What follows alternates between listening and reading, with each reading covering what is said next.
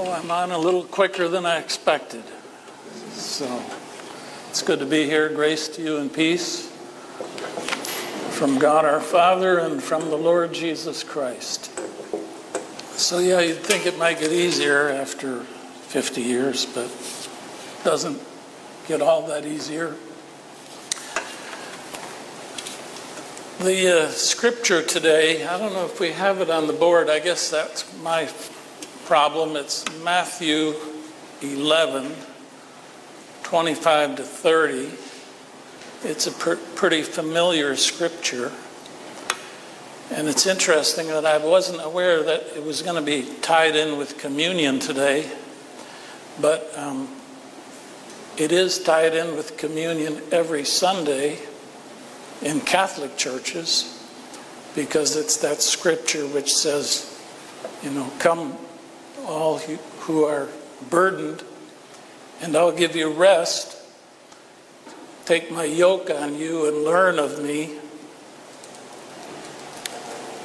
I'm humble, I'm gentle, and you will find rest for your soul. So that's where we're at today. When I came up with that text, it wasn't so much with Father's Day on the mind, but here we are. It is a father son text, a father child text. And it begins with the prayer. So maybe we should begin with the prayer. Oh God, thank you, Lord of heaven and earth, for hiding things from the understanding and revealing them to little children. We come to you with a prayer of humble access, realizing that none of us know you except by you and by your Son, Christ Jesus. So cooperate today we ask to reveal yourself to us. It's not about the revelation that we seek so much as it is about having a lasting and long standing relationship with you. So we come to you with our loads. We come to take your yoke. May we find it easy, and may we find our burdens made light as we rest in you. Amen. So, that section, if you have your Bibles open and are looking at it, begins with the three words at that time. And I found the words a little puzzling because I really wasn't clued in till I started looking at it about what was so special about the time. What time was it? Well, I think it could be said that it was a, a heavy load time. It was a heavy load time for Jesus and for his disciples the chapter before, he had sent his disciples out on their first independent mission trip. He had commissioned them to cast out demons, and to heal the sick, and to preach the kingdom. So at that time, they were out and about visiting and preaching. And it says that at that time, Jesus was visiting their towns. Their towns being Capernaum, Chorazin, Bethsaida, That's where he was. He was at that north end of the Sea of Galilee. I myself was perched on that shore. I felt that synagogue behind me. At that time, John the Baptist's emissaries came from the Machaerus prison to say, Are you the Messiah? Are you the one that we can expect? Or should we look for someone else?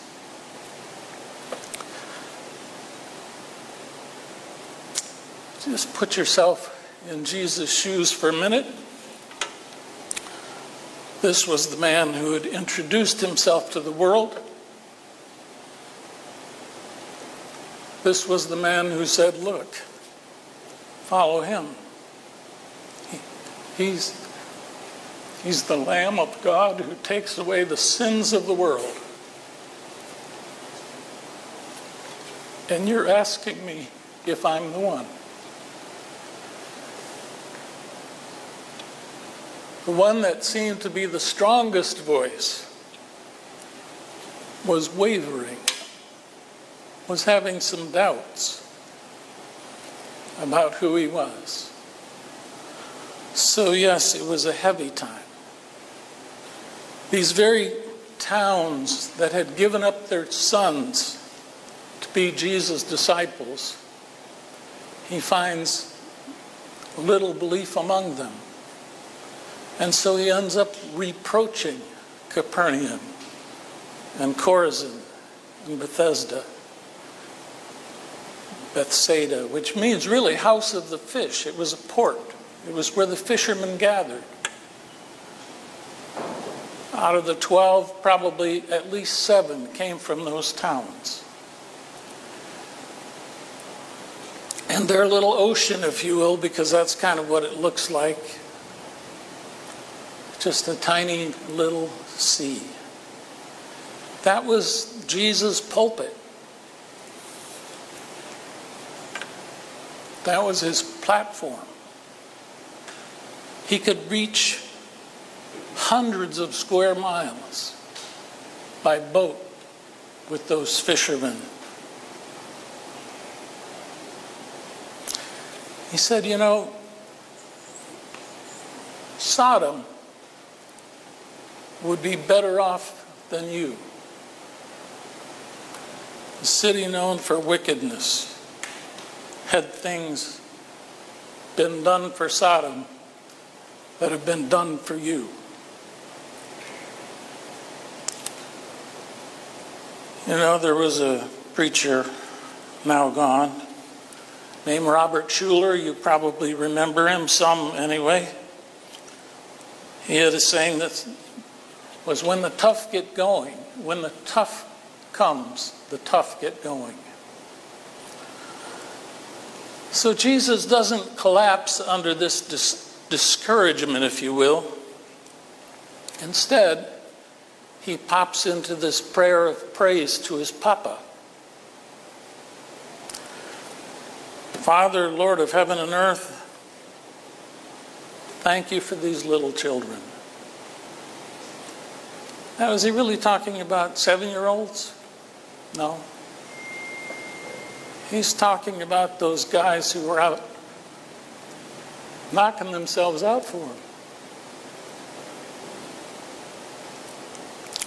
Before he sent them on their trip, he said, um,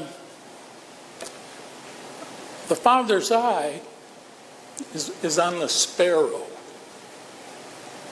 And you are way more precious than sparrows.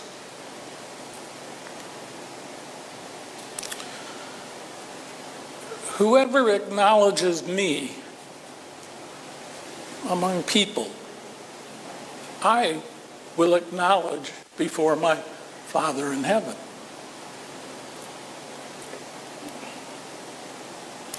So they were out acknowledging him among people. And here he is in this prayer, keeping his promise. I will acknowledge you. Before my Father in heaven. That's really the first thread of this kind of threefold scripture, if you will. The second thread is that the Father and Son cooperate to reveal, to let themselves be known. It took me to another passage that's similar, Father Son passage, if you will, in John chapter 14. Jesus is departing. It is the Last Supper. And he's saying farewell. But kind of like Arnold Schwarzenegger, he says, Don't worry, I'll be back. And I will take you where I'm going. You know where I'm going. He thought they did. But then my namesake said, We don't know where you're going. How can we know the way? Now, the whole Gospel of John, if you will, is about who sent Jesus. And where did he come from? Where does this incredible human being come from? And he thought they knew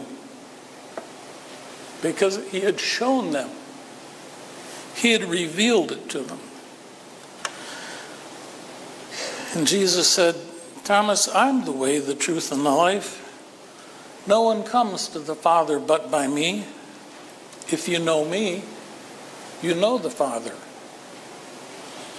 From now on, you do know, and you have seen. And then Philip, another one of those guys from Bethsaida, said, Lord, show us the Father.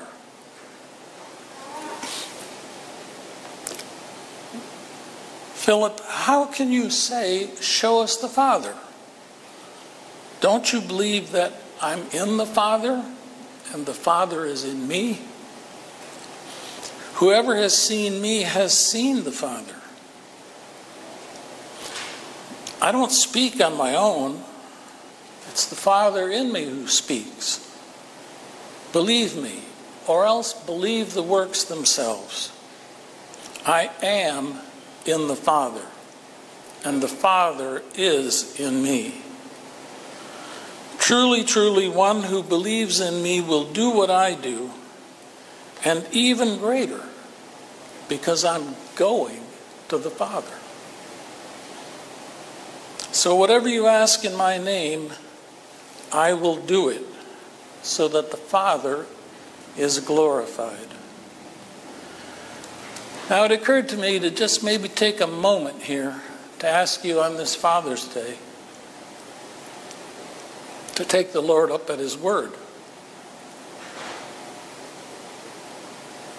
He says, Ask me whatever you will, and I will do it. So just take 30 seconds and bring something to the Master for him to do. You can tell somebody later, you can tell me later, or you can tell no one. It's just your own deal.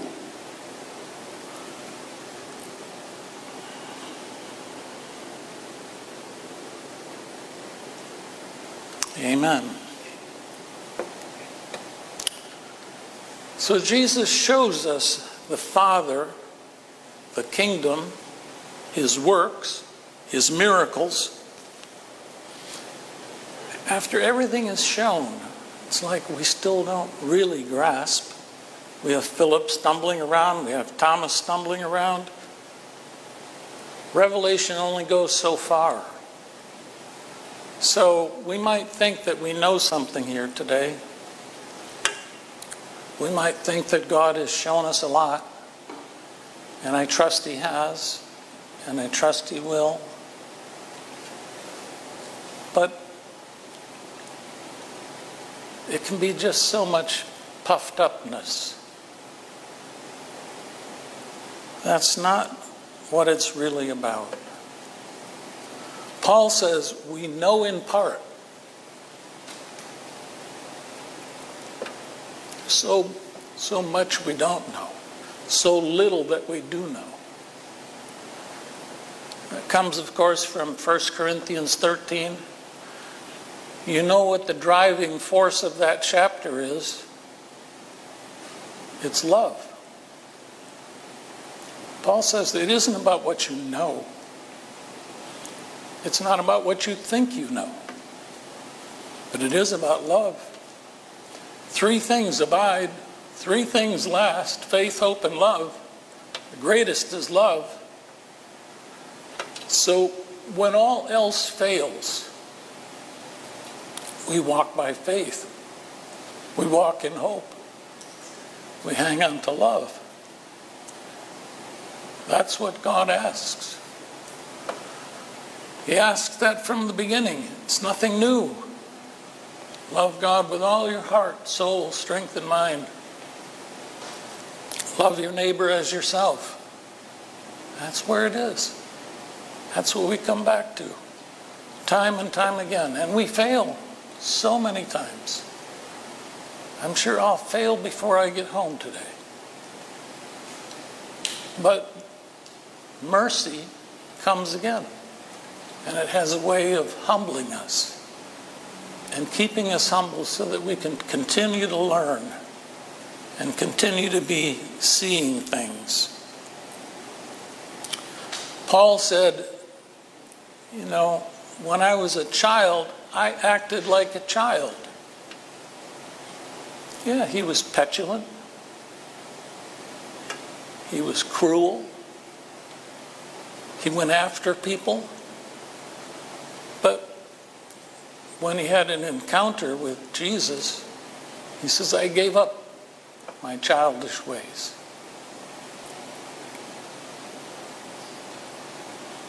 So, our life with God always begins with revelation, but it ends with love.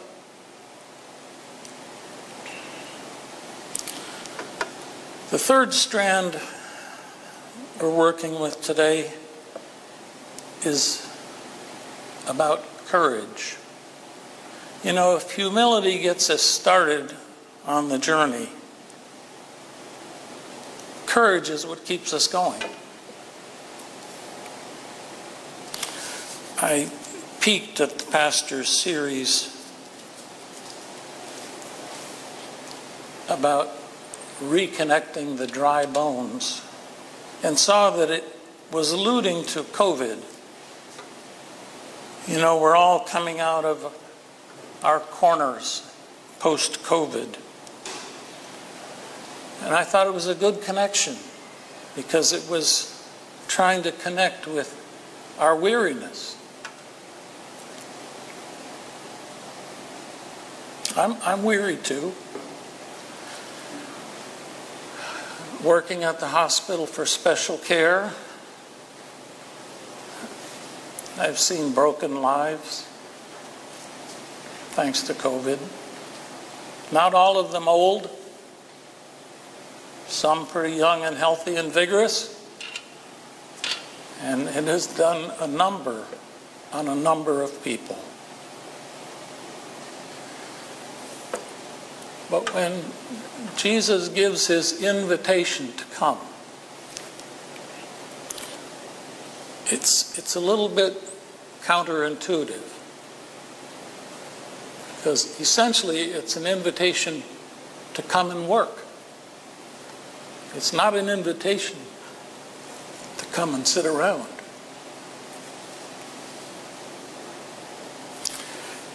Working through COVID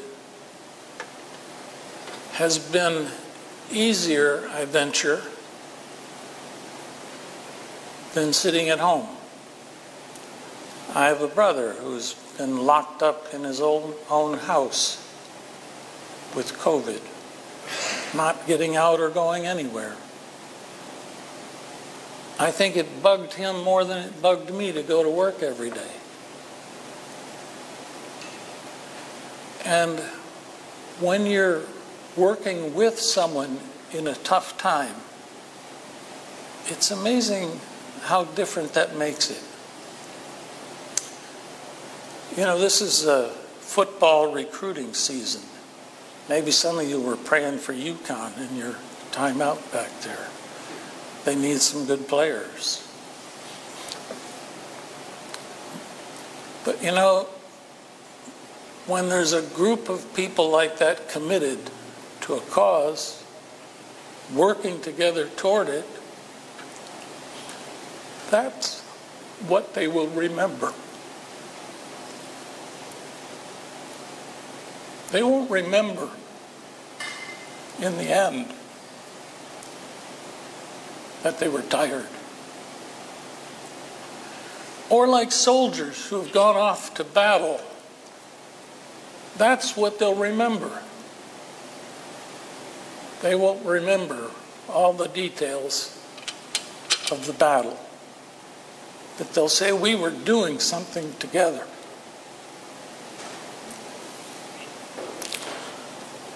So when we struggle to be champs, when we're yoke fellows, it, it makes for a special time. Once upon a time, the USA was a kind of country that said, Bring me your tired. Maybe COVID will bring us back to that. If so, it has served a divine purpose.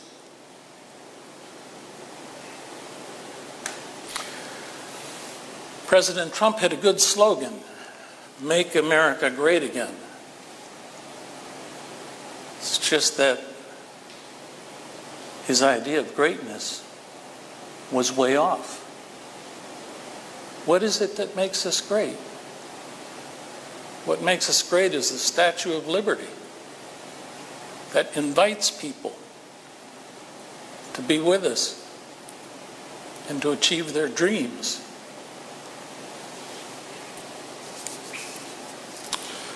So there is this paradox that Jesus, when he invites us to rest, is inviting us to work. And it was Jesus who has and had the heaviest load.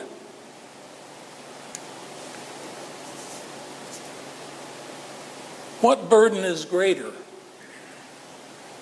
than showing us the Father? What burden would be greater than for you having to go out and preach to the towns round about here, like his disciples were doing? Those are great burdens. He had the greatest burden, but he says, I'll give you rest because you're going to join me in this proposition, this task. I thought of speaking today from Ezekiel, the dry bones, you know. I couldn't get myself around it because as I read through Ezekiel, I thought it was doing an injustice to the dry bones to start there.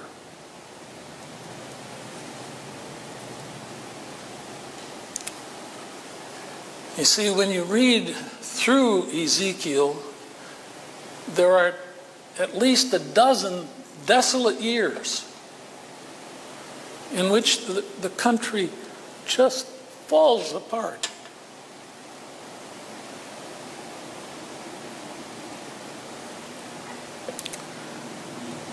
And the Lord tells Ezekiel to whom he gives this scroll.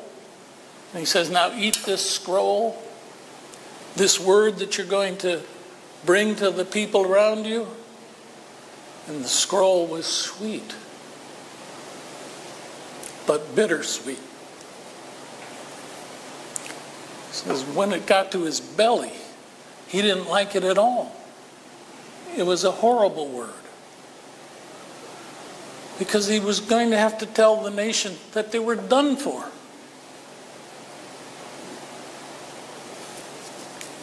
So it kind of felt like cheap grace for me to be reconnecting these dry bones for those dozen desolate years. There are times of desolation. And God said to Ezekiel in the midst of those times, Don't worry, because I'm going to make your face like flint. Don't worry about all those hard headed people because I'm going to make you more hard headed than they are. But that's kind of what we're in for.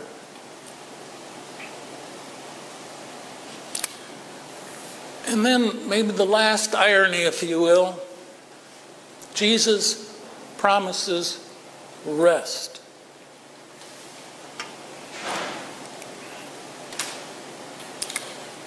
You know the very next thing he did when we move on to the next chapter? He twice tested the Sabbath. And he twice tested people's ideas of what rest was.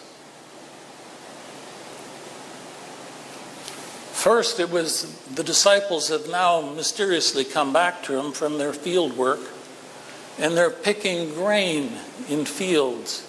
They're gleaning, if you will, and feeding themselves because they were hungry.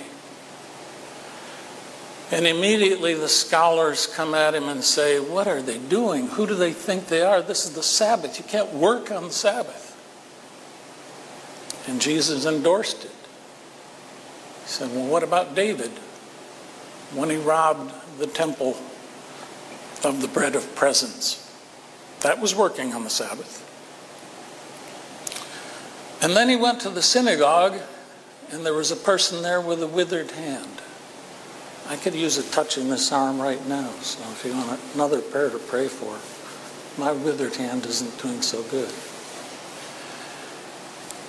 And then he healed that man. It could have waited till Monday or Saturday, I mean Sunday. Could have waited.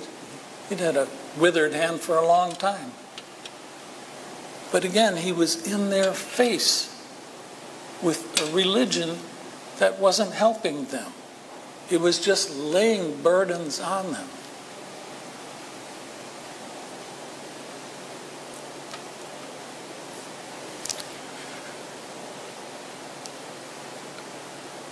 It's a shame when our religion doesn't help us. It's a good thing that Jesus doesn't ignore it, that he calls it like he sees it, and that he takes it on. There are lots and lots and lots of demons for us to cast out these days. It's never done because he tells us in the same section of Matthew that, you know, you cast out a demon, and don't you know, he goes off for a while, and then he finds seven more demons, and he'll bring them back, and things will be worse than they were before. So there is lots to do, and so it is with our generation. I want to just finish with two stories One story speaks about a man named Steve Zhao. Probably don't say it quite right. There must be a proper Chinese pronunciation. Seven, nine years ago, my son and I drove to JFK Airport to pick up Victoria Zhao. She was coming to this country to be a high school student. She was going to attend East Catholic High School, and she was going to live with us.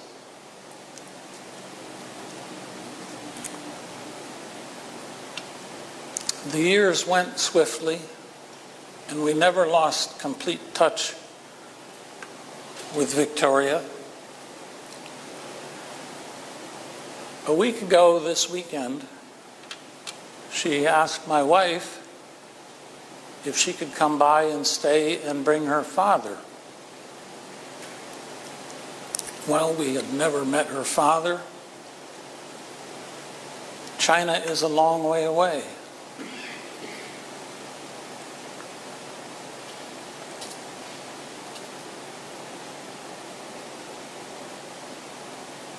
We immediately, of course, said, Yes, please come.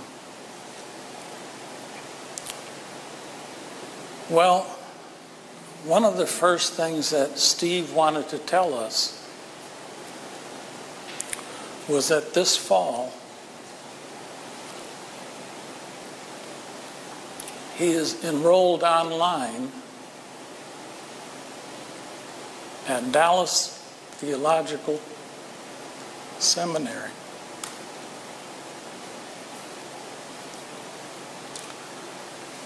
That's a very Bible based kind of fundamentalist seminary that I probably would clash with at points. But it seems like a perfect fit for Steve Zhao, who is trying to capture the essence of Scripture because they will give it to him. It is so amazing that in this day and age, of geopolitical affairs, which Ezekiel was full of, by the way, and so was Jesus' time. That God, Lord of heaven and earth, is able to go to China and find someone to educate in the way, the truth, and the life. I asked him at kitchen table, are you from a Christian background? I didn't think he was. He kind of smiled and he said, Well, essentially in China, we're Buddhist. So, no, there was no Buddhist and communist, of course. There was no Christian background for him. He didn't claim to know any missionaries. There was no one who had preached the word to him. In fact, he had been an entrepreneur. He had taught to the Chinese businessmen of his time the Dale Carnegie course. That was how he made his living. God went to China and found a Dale Carnegie salesman for himself.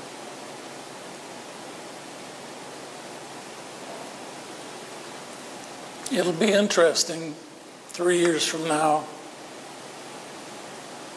what kind of assignment the Lord has for Steve Zhao.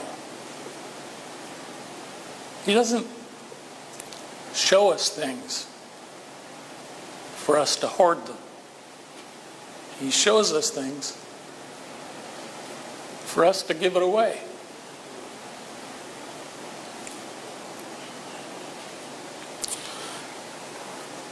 Lastly, I want to recall a, an image from some years ago from Nova Scotia where I was traveling.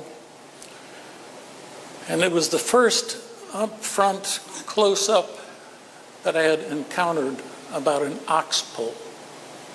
It was some county fair. You could get as close as you wanted to to these amazing creatures. Their sleds and their handlers and their yokes.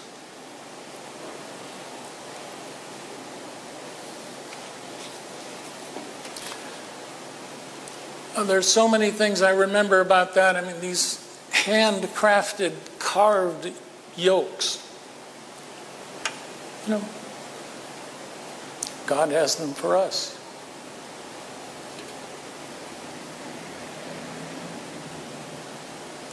He's got a yoke for you.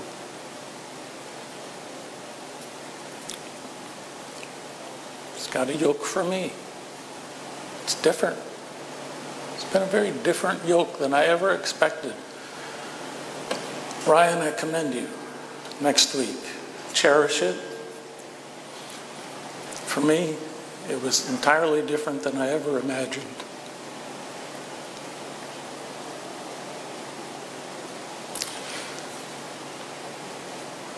I think the question I'm asking you is Are you ready? Are you ready for a yoke?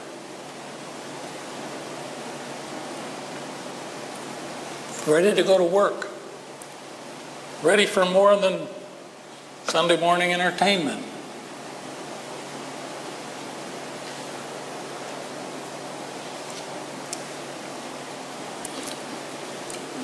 What I remember, maybe primarily in this context, is that those oxen teams, they made a, a game out of work.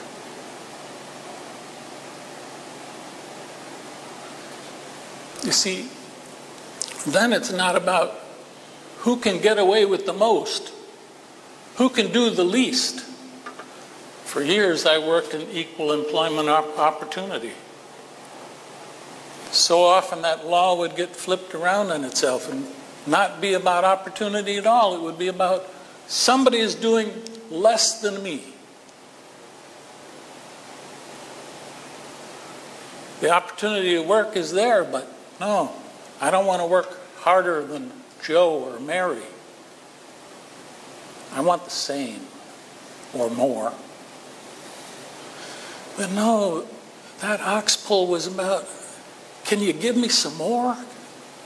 Can you put a little more on me?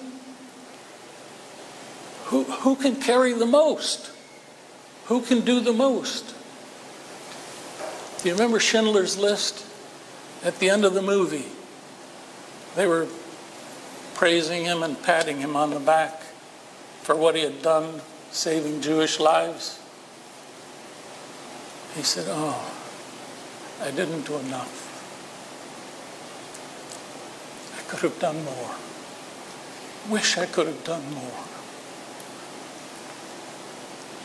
When our time comes to hear our name called, that's we're, we're going to wish that. Too. we're going to wish the opportunities we missed. We're going to weep over what we didn't do, not about having done too much. Oh God, we just offer you our necks for your yoke. Plug us into your service in ways that are amazing and beautiful. We pray in the name of the Father, Son, and Holy Spirit. Amen.